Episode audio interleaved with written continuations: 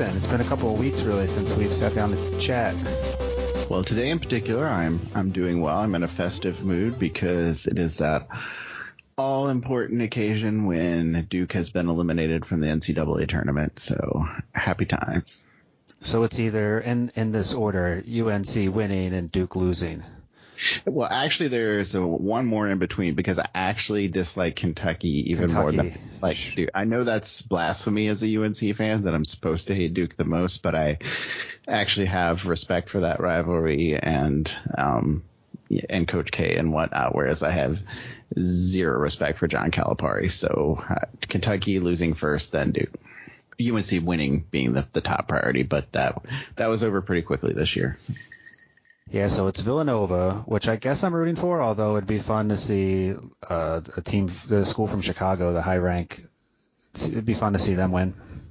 Yeah, I mean Nova won the, the the one recently. They were there again. Like you know, it's I, I'm okay with somebody else getting there, um, especially if it was Loyola and and their their cute ancient nun. How old is she? Like 90 or something? I'm sure I've been told multiple times, but I actually forget exactly how old she is. Yeah, so it's been a pretty hectic week. Uh, what have you been up to, other than celebrating Duke losing? well, I think the last time I talked Which is a little of- vindictive, by the way, but you know, I, I totally get it. Look, you know, there's some years I can tolerate it more than others. Those are not the years where Grayson Allen is on that team because, quite frankly, I, I don't think he should have still been allowed to be playing college basketball at this point. But that's a whole other conversation on a whole different podcast. Um, Well, I in had to deal of with the Flyers losing once again to the Penguins, and Sidney Crosby, who obviously is an amazing hockey player and has a lot of Right. talent, but Yep. he cross-checked one of the Flyers and more or less the back of the neck, if not the shoulder blades, from behind, and didn't get a penalty. And the crew, announcing crew, for a good 45 seconds was. Man, what a great play by Sidney Crosby. And finally, the play-by-play guy is like, that should be a penalty, right? They're like, well, yeah, yeah, but he gets away with a lot of stuff. It's like, oh, Right. He's so unlikable. If you're not, if you're not a fan of the Penguins, so I totally get specific hate of a player.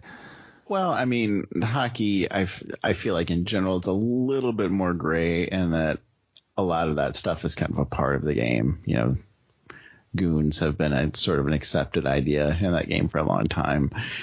But the shenanigans of Grayson Allen are just not an accepted part of the game. And I, I think it's unfortunate for all involved, especially Coach K, that they've, they've chosen to kind of overlook that because he gives them the best chance to win. And, but anyway, He's not going to be a relevant log- NBA player, is he?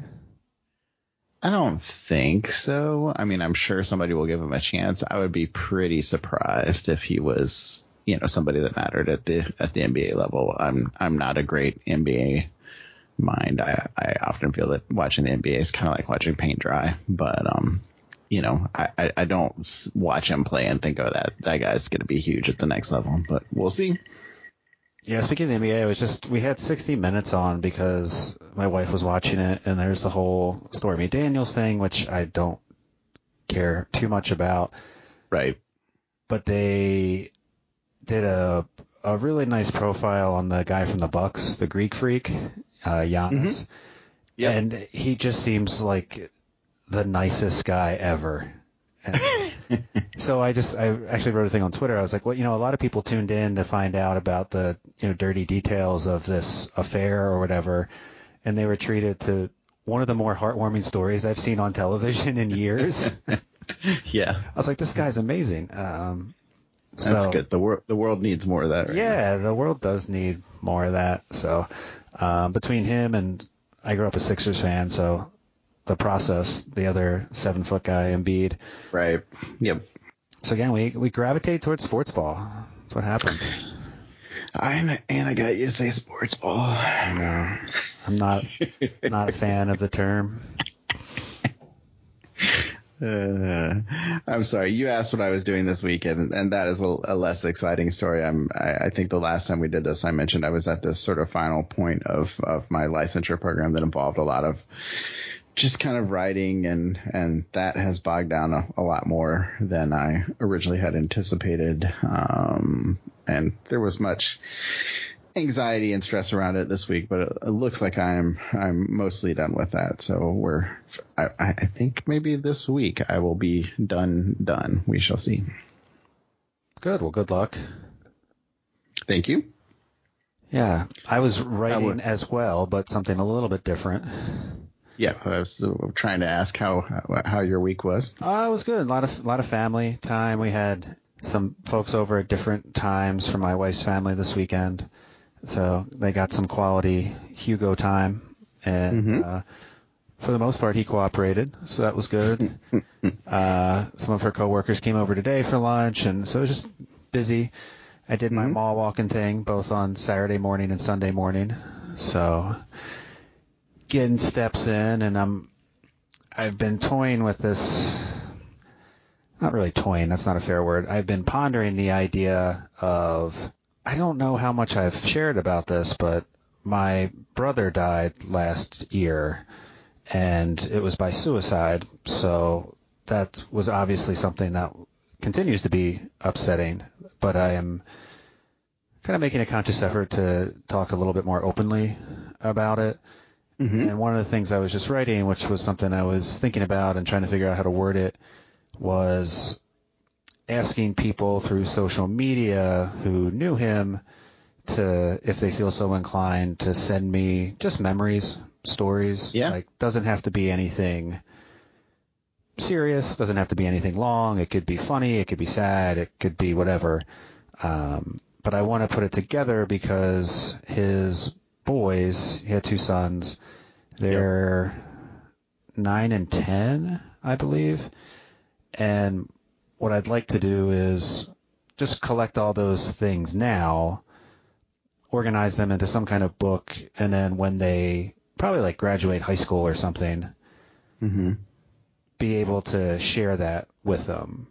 And the reason I want to do that is my father died suddenly when I was eight, and right. I would have liked to just have more is going to sound nerdy, but more data about his life. that is the probably the nerdiest way of putting it. Well, I, I real, most people understand what you mean. Well, and I'm trying to not turn this into like a This Is Us episode or anything. Um, but, but both of our lives have kind of been This Is Us episodes yes, over the last year. So yes, that just that just might be the title of the episode. Maybe NBC will be like, "Hey, you know, we we have right. a trademark. Get these guys as writers. Right. Um, but no, like I've always thought, like I should even I think when I was younger, like I should track down my dad's coworkers and his friends, right. and just to talk with them from for 45 minutes to an hour of like, hey, tell me stuff about my dad. And I think a lot of that mm-hmm. happens naturally. Mm-hmm. Soon after somebody's death, but as time goes on, and again, I can just talk about it from firsthand knowledge, and it's anecdotal. Right. But I think you just start to gravitate towards the same stories over and over again, and yeah. they just become almost like a myth. Like, right. there's just not a lot of, again, data. so, and how I knew, you know, what I I could tell a story about my brother from the same evening that would be from one perspective, and somebody else could tell mm-hmm. from a different perspective, and it'd be different stories, and just that's interesting. So yeah, for sure. I and I don't know if anyone will write back. I, I imagine some people will. I just I had also said like you know don't write it on Facebook because that mm-hmm. just seems like it could go in a direction that would be weird. So right. I just like posted my email address and said, hey, if you feel up to it, send send me an email with something. Yeah. So We'll see what happens. I, I just actually just before we started this podcast, I just sent that out so I could wake up mm-hmm. tomorrow morning and maybe somebody's yelling at me or maybe somebody's who knows.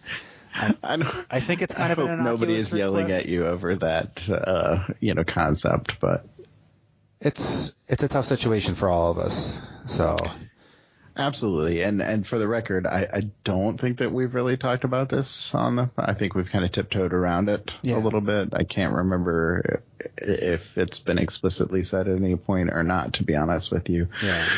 but I, you know, I think it's a really cool idea. Um, and I, I hope that people do respond because were I, and you know better than anyone, were I those um, two boys, like having that at some point would be huge. And you know, he was a he was a multifaceted person for sure. And I, I hope people give you some different sides uh, uh, of that because I think there's there's some parts of him that were kind of larger than life that I think people tend to kind of gravitate towards when they tell stories, but you know that's not the whole picture. So I, I hope you get some of everything.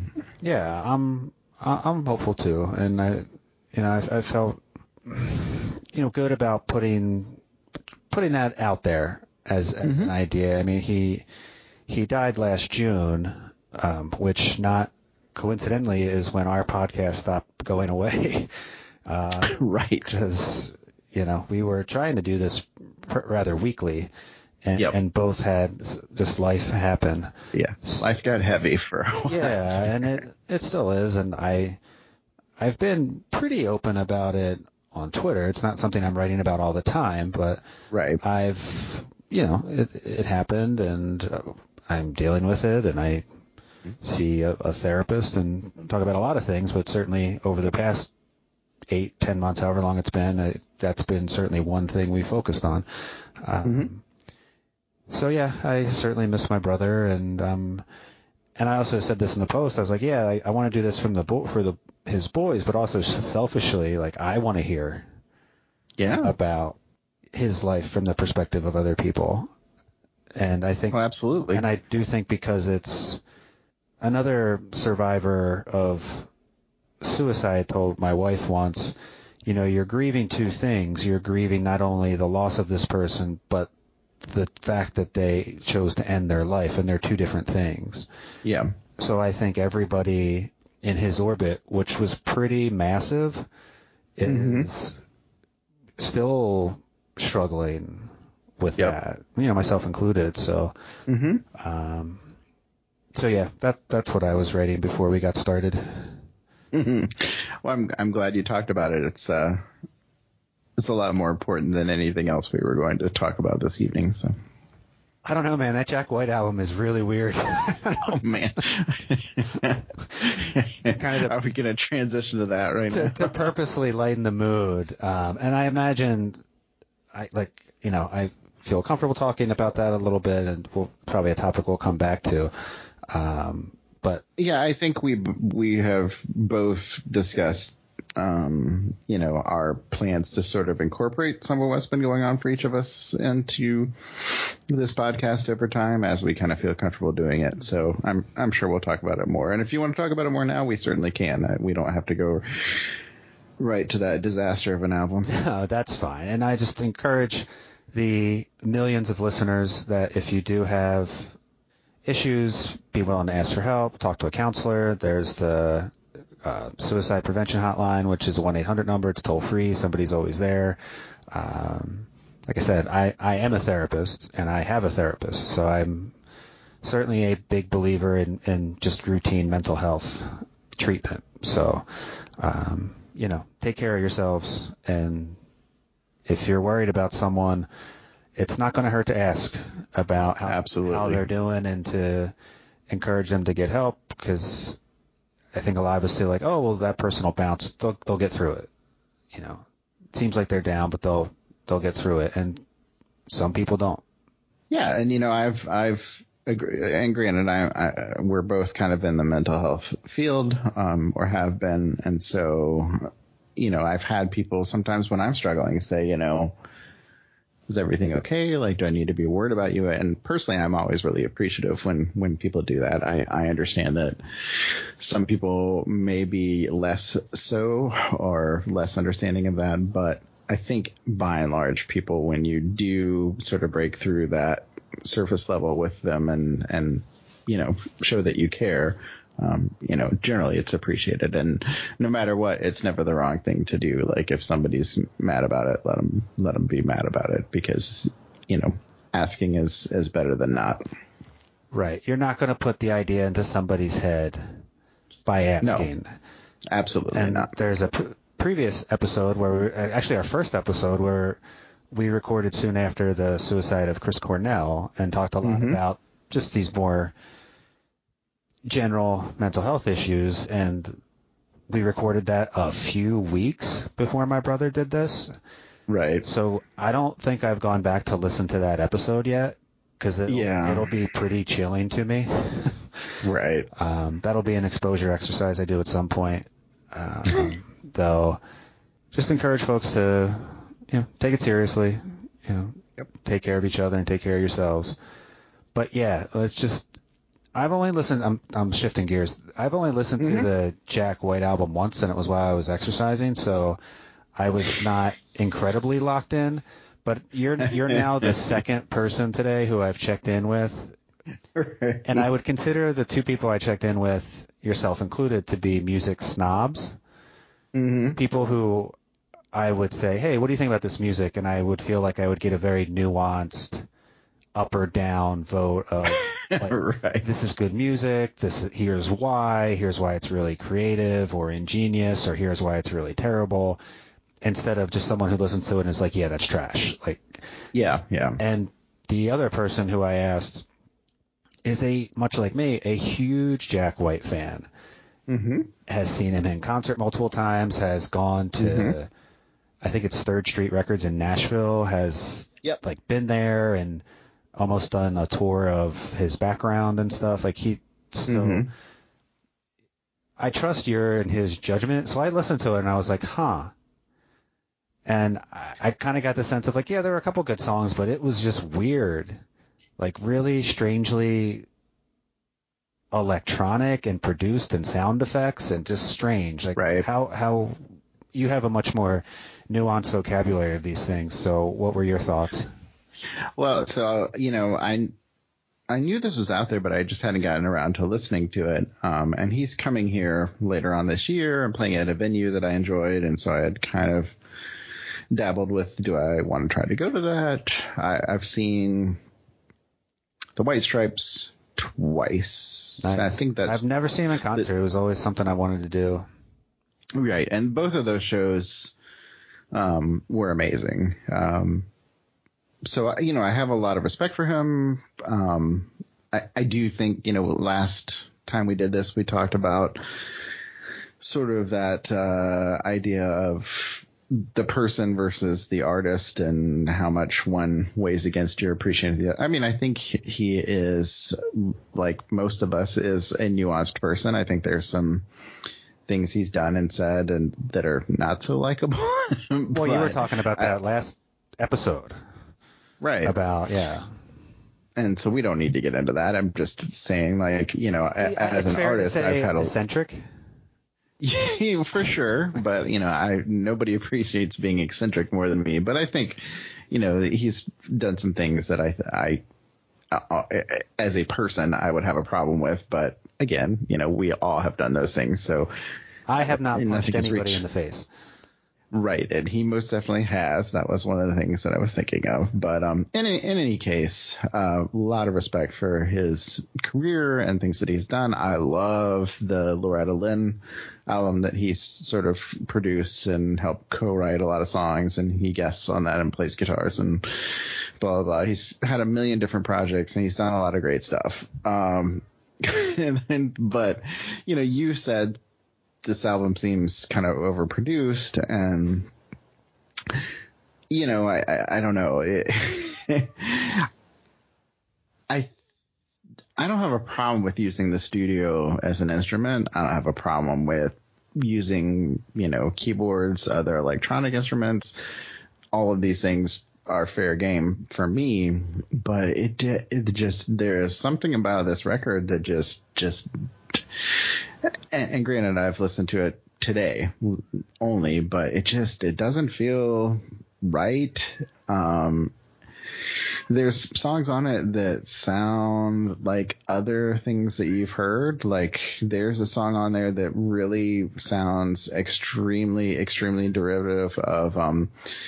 Do you know uh, Apache by the Incredible Bongo Band. Do you know Oh, what yeah, I'm talking absolutely. about? Yeah. It basically Do I know like Apache? Who do you think you're talking to? I mean, it, it sounds like you listened to Apache and wrote kind of a bad knockoff. There is literally a song on there that he kind of raps, and it it's it's pretty painful to listen to. Um, so here, uh, you know, I'll try to be charitable to some degree that you know sometimes you have to kind of try new things and kind of move in a new direction and maybe it works and maybe it doesn't and you kind of learn from that and and hopefully good things will come. But um yeah it, it a lot of stuff on this album range from just seemed kind of just didn't sound like he was having any fun. Like i don't really know where he's at and what's going on, but it just sort of the joy of like what makes the White Stripes great and some of his other projects didn't seem to be there. Um, and then yeah, there were just these moments. It was like he's trying on these other things, and they were sort of like felt like he would. You know, had been influenced by something pretty directly, and yeah, it just it's a mess, frankly. The, have you seen the cover of this record? yeah, it's like b- blue and black and white. It's like it, it's like his face, but it's almost kind of melting, isn't it? Yeah, the cover's ugly. Like everything about this record just d- does not work for me. Um, So I'm wondering. so I- th- this was kind of the initial thought of bringing this up because, right. and it sort of ties into our last episode about like, can you separate art from artist, and you know, the artists we enjoy. Sometimes we don't enjoy all of them, but we enjoy some of their art. So, but just sequels in general. So, and obviously this isn't. a- I mean, it's a sequel of sorts, but he's been putting out music for a long time.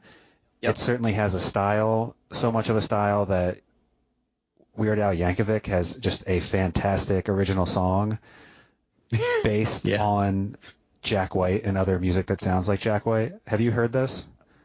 I have not heard it, and and the first thought that came to my mind was that Jack White seems like he's probably the kind of person that didn't find that amusing at all. I don't know the story there, but it's called. He just Weird Al abbreviated the song CNR, and it's a Mhm. it's just a rock ballad in the style of Jack White about Charles Nelson Right. Reilly. wow, I need to go find this because It's nobody loves Charles Nelson Reilly more than me. it is amazing, and it just gets more and more ridiculous. It's like Charles. It's almost like the Chuck Norris meme right. where you know I forget all those jokes, but it was like you know yeah, Chuck, no, I know. Chuck Norris doesn't sleep, he waits. And it's Right. like that that's what the lyrics are about, of just how much of a badass Charles Nelson Reilly is. Which Right. anyway. So like he has a style and it's a style I very Mhm. much enjoy. I, the White Stripes albums I love. The I can never pronounce the other band he was in, but they have two albums. I, I think at least two. The what's it, the Rancateurs? Is that how you say it? Oh yeah, yeah, Raconteurs, yep, and then So, like- yeah, he's he's several other projects. Yeah, and it- like the song Carolina Drama, I think it's on the second Rancateurs album. It just Mm-hmm. sounds like it's he's having so much fun with that Mhm. whole vibe, that Mhm. whole story, and this album there didn't seem to be a whole lot of joy. Yeah, this album it- sounds like there's you know there's many stories over the years of someone that is like obligated to do another X number of records or songs for a label and just wants out of their contract and just like poops out crap to to, to be done and that's kind of how this Uh, and maybe that's it. I mean, Ben Folds has a, has a funny song about that. Um, so like we want, I think if you like a band or you like a movie, and this came up about Star Wars, is like you almost like you want the movie to be the same thing but different. And if it gets too different, then people get really upset. It's like, well, we want you to develop as an artist, but not that much, or not in that direction. And again, I think you likely have a more nuanced take on on this uh, from the music end of how much experimentation, either in the studio or with different instruments or different styles of music, like how much is okay versus how much is maybe somebody getting lost in that exploration. well, I mean, again, like I was saying before, like I, th- sometimes sometimes you have to. Yeah, what's the cliche about having break to, a few you know, eggs? Break. Yep, exactly. So hopefully this is just eggs broken, um, and and that's fine. It's just, I mean, art is subjective, so maybe there are people out there that dearly love what he's doing here. Like, I found it to be not good. Um, but I personally, I don't have any. Um, you know, I think w- when we talked about this a little bit, texting, you know, the, the idea you were bringing up was sort of this. We want people to stick to what we really love them for as an artist. Yeah. Um, and not stray from that too much, but at the same time, not just keep rehashing the exact same thing because then they're just, you know, milking it for money or, or whatever the various things are that people get mad about if you don't really take any chances as you go forward. Um, and like, you know, I appreciate it when people do something new and different. Um, but sometimes you do something new and different and it's just not good. And I, I don't know where his head was when he did this, but to my ears, this is just not good. And I did incidentally do a quick, um, search and found that, um, you know, we're, we're not alone in our feelings on this. Well, I was reading though because I was curious. I was, and we just happened to get in the mail. I was reading the Rolling Stone with like a little blurb review, and they still gave Yeah. it three and a half stars. And then I was kind of thinking, what would he have to do on an album to get less than that? Well, I went to the hipster uh, mecca. Probably not anymore. Probably now it's not cool because it's been around too long. But you know, Pitchfork for a while there was kind of where music nerds went to be music nerds, and they gave it a 4.7 on a 10 point scale. Oh, okay. I was gonna say And, out uh, of five. Like that's pretty impressive. yeah, no, no, no, no, no. Uh, and the review is is, I think, pretty.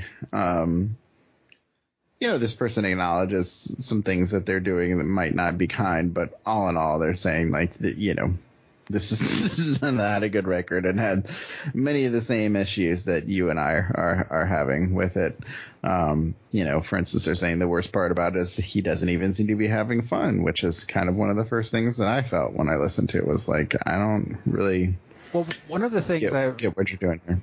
Sorry to interrupt. One of the things I've Yep. really enjoyed. I think my favorite. Again, I haven't seen him in concert, so and I still want to. Like I, this. Yeah, you sh- It- should probably rectify that. Maybe not this tour because you might be subjected to this record a lot, but Well- you know, Hey, this.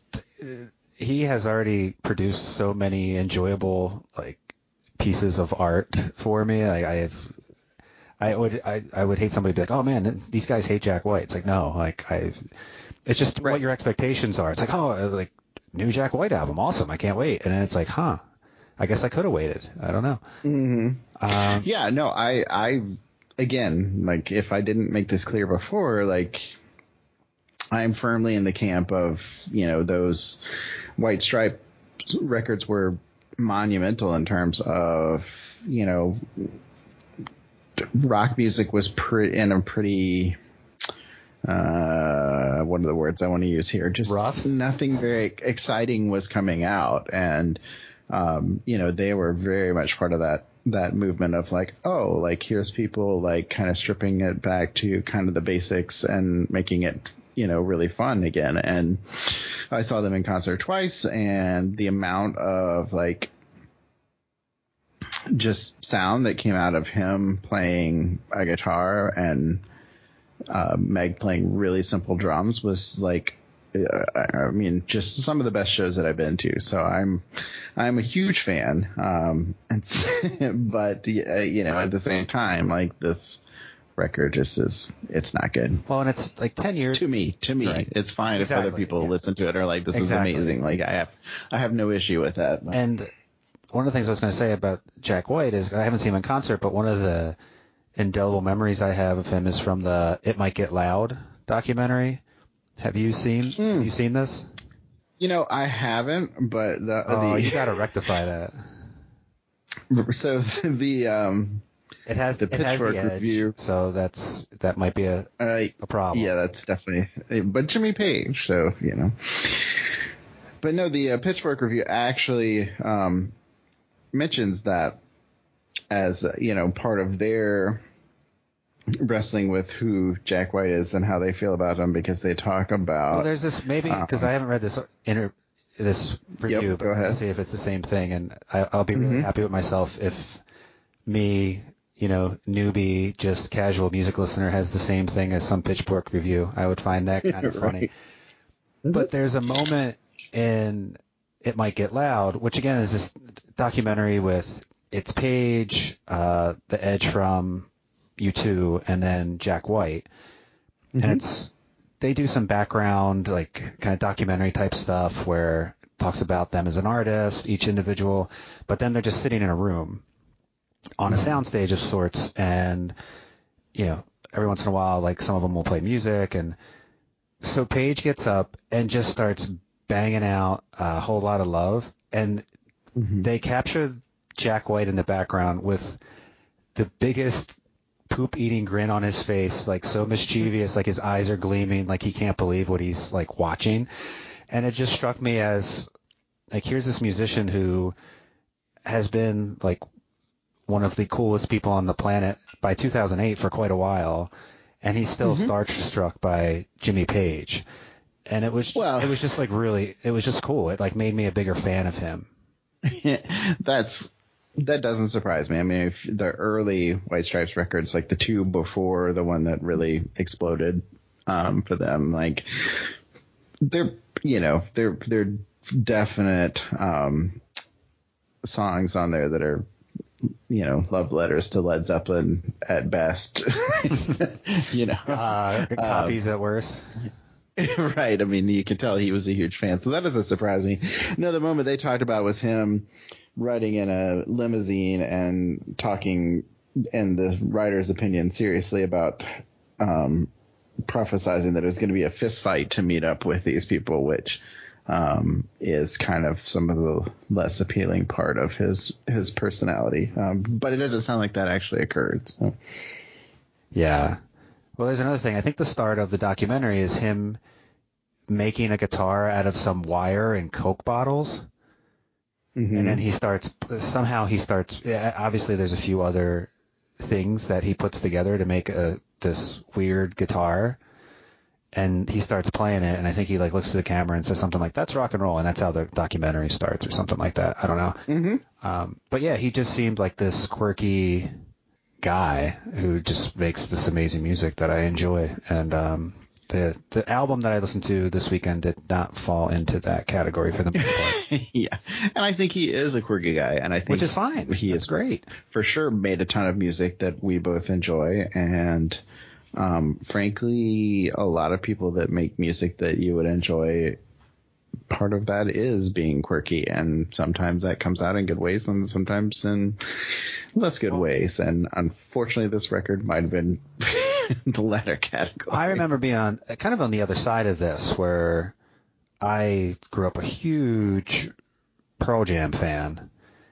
what? It's unheard of. this is breaking news. We've never talked about this so far. So all in on like every album. So you know, ten versus Vitalogy, and then it got to No Code. And I Mhm. listened to it, and I'm like, this is different. I like this. It's different. It's not like their first albums, but it's still Pearl Jam, and any new Pearl Jam album is likely something I'm going to really enjoy and find meaning in some way. Um, and there's still a lot of, I, I think actually that album's underrated, but I would say the vast majority of people by No Code were out. And right, you can say rightfully so or not, but I remember being a defender, like in different conversations. And again, I was younger then, so you took these things much more seriously, where you like defend your bands or you, you kind of, I think now in my 40s, I'm less inclined to get into arguments about such things. Um, right. but yeah, I just remember a lot of people are like, "Oh, that band's washed up. They they're done. They're not really relevant anymore." And I, I mean, they were always popular, but I just Mhm. stuck with them. And then their next few albums, like by, uh, like Riot Act, I don't think a lot of people that kind of came and went. A lot of people didn't like it, but I was certainly on board by then, like till then, and then in recent years they've kind of resurfaced as like, oh yeah, Pearl Jam, we all respect them, they're great. But there was a, mm-hmm. there was a good, I don't know, five ten years in the middle of their career where I don't. I think it's fair to say there was a backlash to how popular they got, and also that they were experimenting and doing different things. Um, so maybe this is just that part of Jack White's career where he's, you know, on stage as some kind of caterpillar like Eddie Vedder, hey, right? doing weird stuff, and then on the, he'll come out on the out on the other side, and he'll be a better musician in person for it. I don't know. Yeah, I, I mean, I, there's like, uh, because I could nerd out on this stuff all night. There's a lot of things and and what you just bring up and and like one of them is this idea of like when somebody is kind of the new hot and everybody loves them and then you know they have a career like they have a third album, fourth album, a fifth album and a lot of times you know just by the very nature of like now they're not that new hot thing like people will kind of lose interest or sort of devalue what they're doing. Um, and it's not always fair. But at the same time, you know, there are those people, these groups, you know, Pearl Jam is probably a pretty good example where like they have their super fans. Like they have people that like, they could cut a record where Eddie Vedder just like farts into a microphone and there's a core group that'd be like, that's genius.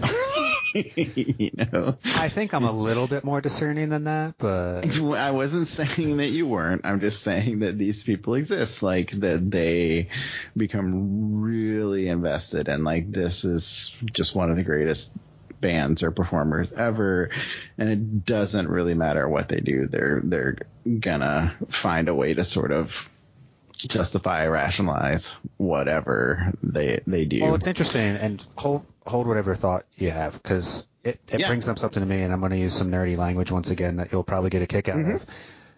Nice. But like in the general population, I'm probably a good two to three standard deviations above the mean in terms of Pearl Jam fans. yeah, I agree. In terms of like how much I've listened to their songs, how many concerts I've gone to, just how much their music has taken up my brain over the past mm-hmm two plus decades. Yep. And yet when I go to these concerts or many years ago when I dipped a toe into the Pearl Jam forum through their website and trying to like, oh, hey, I'm a fan. Like, there's so many people beyond me. Sure. And it's, you almost feel like your fandom, like you're not a real fan. Like, I don't, I don't really know that much about the guys. You know, I don't know a lot about their personal lives. I, I certainly know a lot from like documentaries and articles, but there's other people who have been to 20, 30, 300 shows and right. have this encyclopedic knowledge. And not that that's intimidating, but you think like you're a big, huge fan in your circle of friends, and then you you enter another world where it's like, oh, yeah, I don't really know much of anything about this group. I feel like such a fraud. Which is an interesting topic too. Like, there's so many things we could talk about here because uh, I mean, like you are any huge, fandom, right? But you are a huge Pearl Jam fan. But there's always this, like, you know, I'm a pretty big Tolkien nerd, but there are people that have taught themselves how to speak the Elvish language that Tolkien created. And so why are you such a slacker? Like, get on it. right. You know, um, and, and those people do have a way of sort of making you feel like, oh, like, kind of a poser. Right, exactly. but I don't think that I don't think people should feel that at all. Like, yeah. you know, it's it's okay to just be a, a, human being and be really into a band without knowing every bit of minutia about them. And you know what? If that's your thing and like you love that so much that you want to teach yourself Elvish or know what Eddie Vedder got on his, you know, third birthday for a present, you know, that's great. Like, cool, do your thing. But, um, you know, I think the only part that I have a problem with is when then people sort of, they go down that road and then they kind of look down on everybody else that, you know, is not you know, a fan like they are. And it's like, no, you can still be a pretty big fan, but just you know also not have gone quite down as you know far down the rabbit hole as you have and and you know, b- both are are legitimate. So I interrupted your thought earlier with my whole standard deviation talk. Right. I don't. I, I have. I probably short circuited. I have no idea what it was, but I will interrupt our broadcast with this. Uh, that's really a weekly feature. We got to get that sponsored by somebody. I know, right? Uh, indeed, if you're listening, I am currently drinking your Midnight Rider. There you go. It's a fine beer. Well, why don't you reach Yeah. out to their people and uh, see what happens? We need to we need to at them when we post this and see if we can get a sponsorship going. well, I I, uh, I added the uh, brewer we talked about a few weeks ago in crickets, so I don't know. We're uh, not the social media mavens that we uh, pretend to be. right, we, we got to keep working on that. Yeah. So anyway, uh, I will. I wanted to follow up on your suggestion from I think it was last episode or two episodes about Saint Vincent. So Oh yeah, I was diligent, and over the span of the last week or so, I listened to all of her albums at various times. Uh, that's very admirable. yeah. So it's definitely. Again, I think some of it is has a lot of production. Um, some of Yep. it works, and some of it seems more kind of that same sort, uh, kind of experimental of let's see what this sounds like, and this works. Like, oh yeah, sure, put it on the album. Um, but some of the songs are, I think, as the albums as she progresses, it seems like the tempo increases.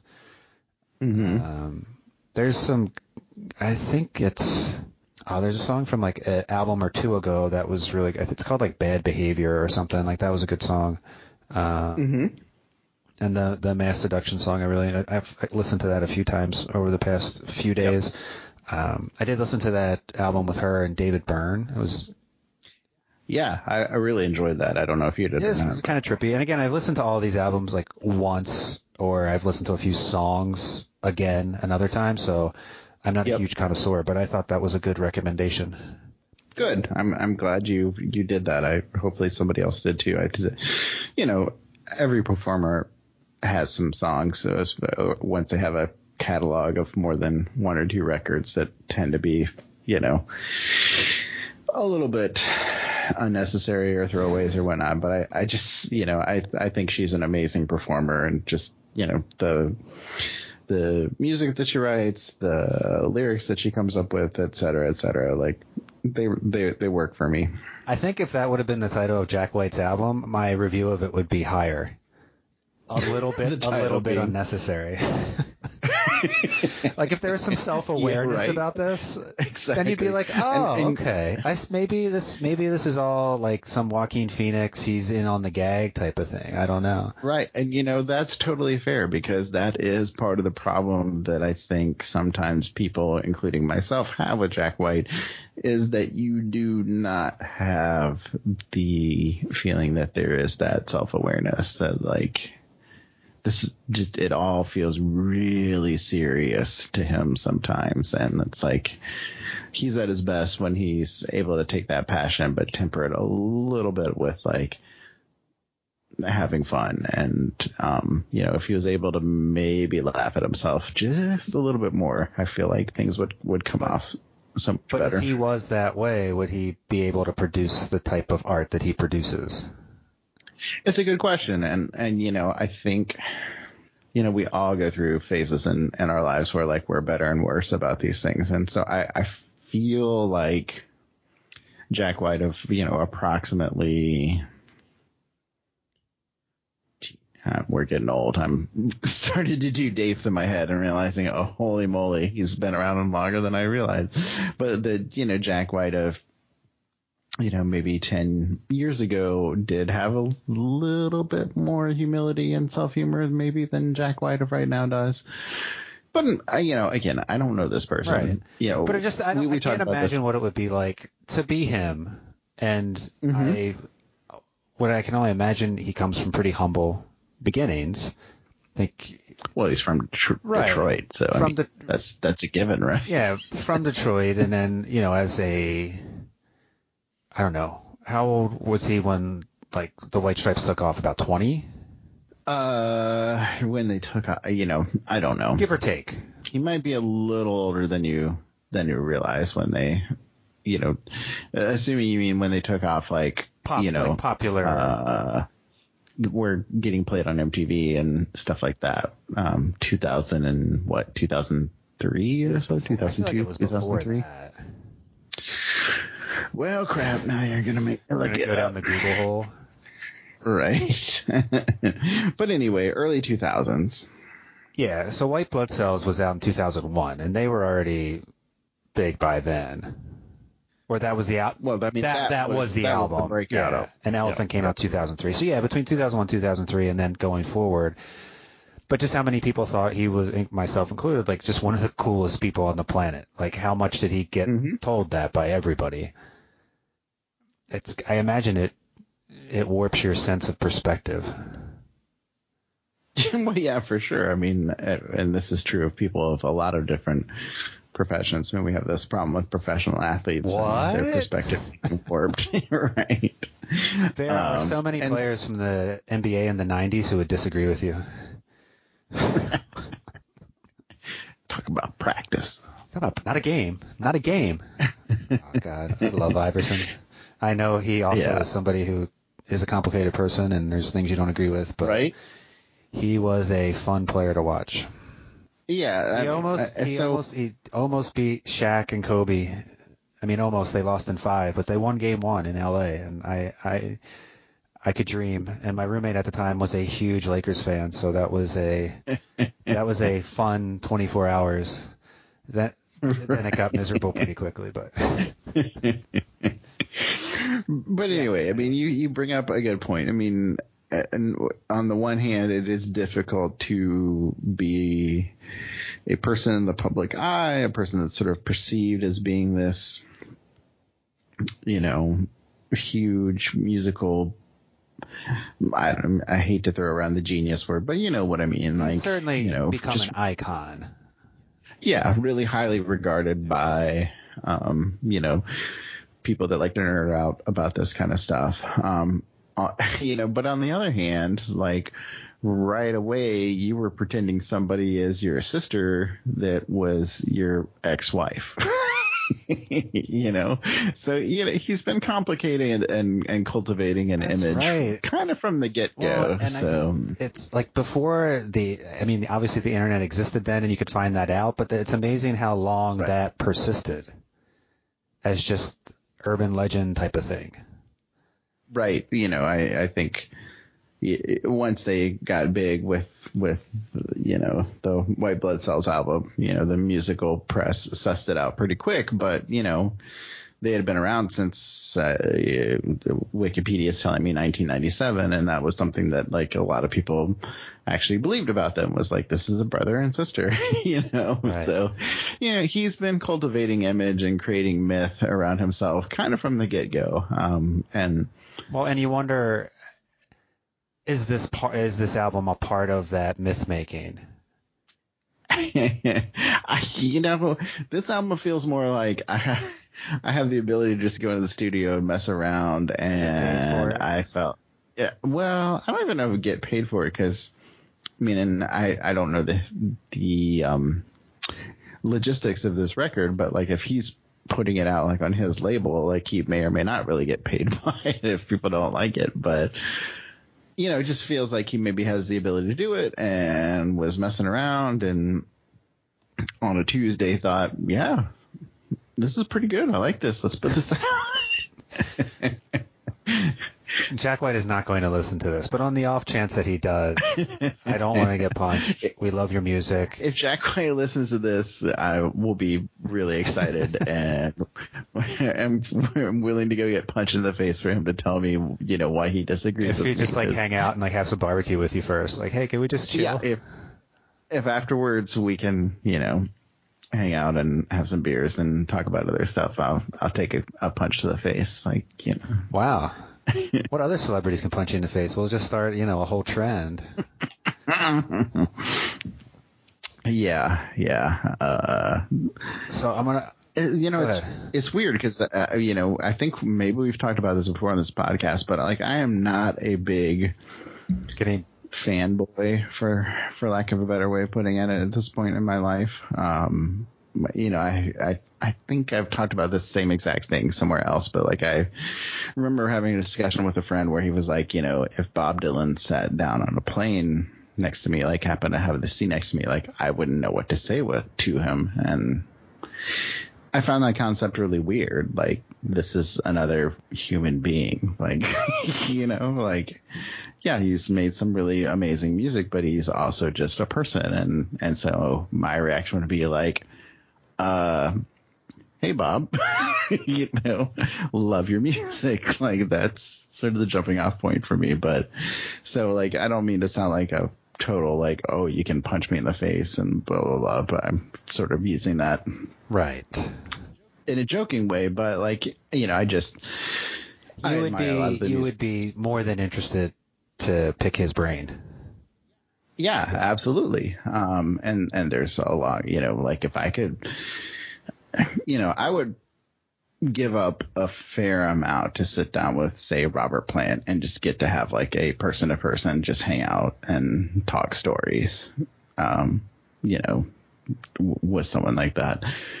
Not because like I think he's like this paragon of like, oh my god, like oh, but just like love their music, have since I was a little kid. Like it would be really fun to sit down and talk with this artist about where things came from and, and whatnot. Like I, I have a huge admiration for what they did combined with an appreciation of like, you know, this is another human being, which sort of ties into what we were talking about last week of why I can listen to an artist that maybe has said or done some things that are less than desirable and be like, yeah, but this is still an amazing piece of music. Like, you know, this recognition that people are human beings, not whatever it is we try to build them up as in, in our society. Well, this has been fun because I've, I've, I know we talk about games and gaming and stuff a lot, but I think this does tie very much into the whole concept of our podcast in the first place of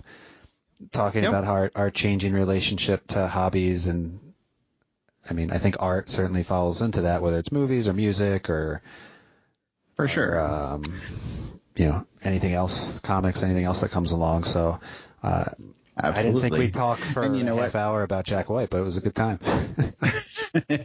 you know, seventh grade Chris would completely disagree. Like seventh grade Chris would have like, you know, peed his pants if, you know, Robert Plant had walked into the you same still might room pee as- your pants if Robert Plant walks into the room. No, I would not pee my pants, but I would be really, really excited to, to get to talk to him. Um, maybe above, you know, most, most people out there. He's, you know, for all the things that, you know, are out there about Led Zeppelin and, you know, what they did over their careers and ridiculous things that happen. Like at this point in his life, he seems like a ridiculously, um, just nice person to hang out and talk to. I know he's he's kind of been doing a press junket recently around a new record, and he did like an interview with Dan Rather. Well, and you should so definitely just- watch It Might Get Loud. I think it's still on Netflix, so it's uh, it's awesome. Yeah, I don't I don't know why I haven't gotten around It to might it. it might be Um, The Edge, which again, you know, for, for sure. The edge. you might have to fast forward some of the Edge sections with your your thoughts about him. Uh, one day we could talk about, uh, you know, you know, my best friend growing up, Brian and I have a, a joke about the edge and sort of the one riff that it feels like he played throughout the, um, you know, mid to, to late eighties. But anyway, that's not, Well, that's part of it. And I couldn't. I, I always was like overinterpreting Jack White's responses facial wise when he was listening to the Edge Right. talk, um, Mhm. because they show Jack White and he comes from like it's very stripped down, like you were saying. It's kind of getting back to basics, and Mhm. the Edge has to hook up to like five different machines to get his guitar to sound the way he wants it to sound, and it's just a different Right.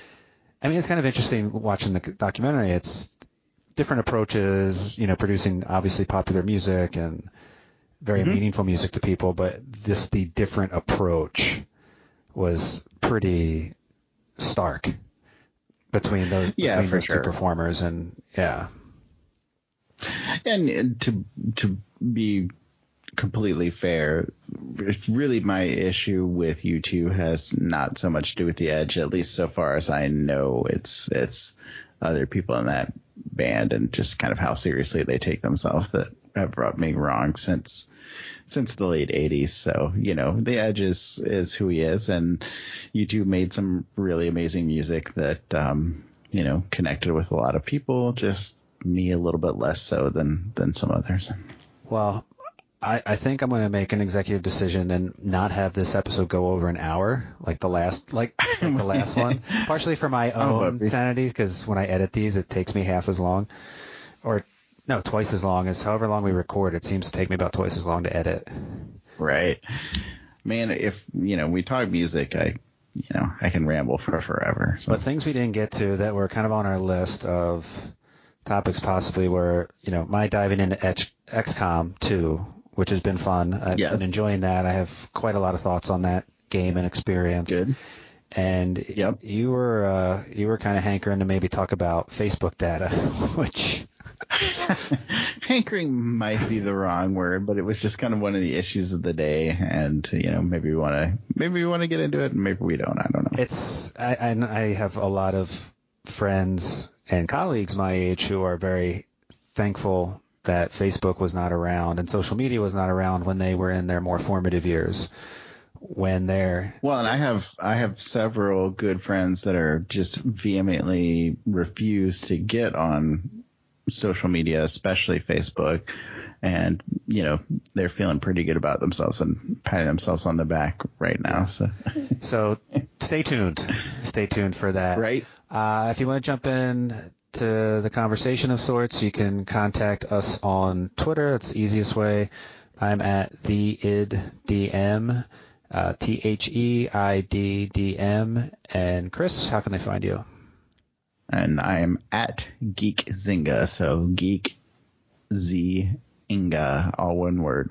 Uh, so why don't we go out on a note from the latest Jack White album, and you can I love that provide, said some commentary. a note.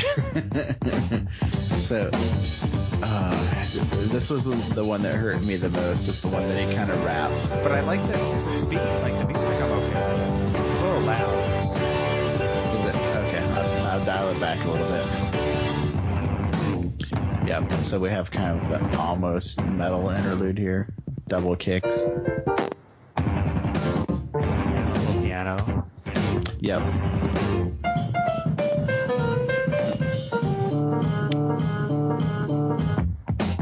But here comes the rapping. Little big gun. Ain't easy, but I'll try to explain. Everything in the world gets labeled and named. The box, a rough definition, unavoidable. Who picks the label doesn't want to be responsible. Truth, you're the warden, is the keys to the prison. You create your own box, you don't have to listen to any other label makers written your obituary. Yeah, I I love you much, Jack White, but but that that that hurts a little bit. I don't know. I, I, I almost, I almost just to be a contrarian want to be like, hey man, that's not that bad. um, yeah, I, I definitely encourage folks if you like Jack White to listen to the album. Like you're, you'll probably find a few things on there that you enjoy. I mean, it's still Jack White doing. It's not him doing Jack White things as often as you think it would be. I guess that's that would be one way to review it. Well, it's him taking chances, and Yeah. you know, sometimes we hit and sometimes we miss, and that's fine. So anyway, that's uh, that's the Jack White album. So thanks everyone for listening, and uh, we'll see you next week ish. right. So thanks for listening, folks. Take care. hmm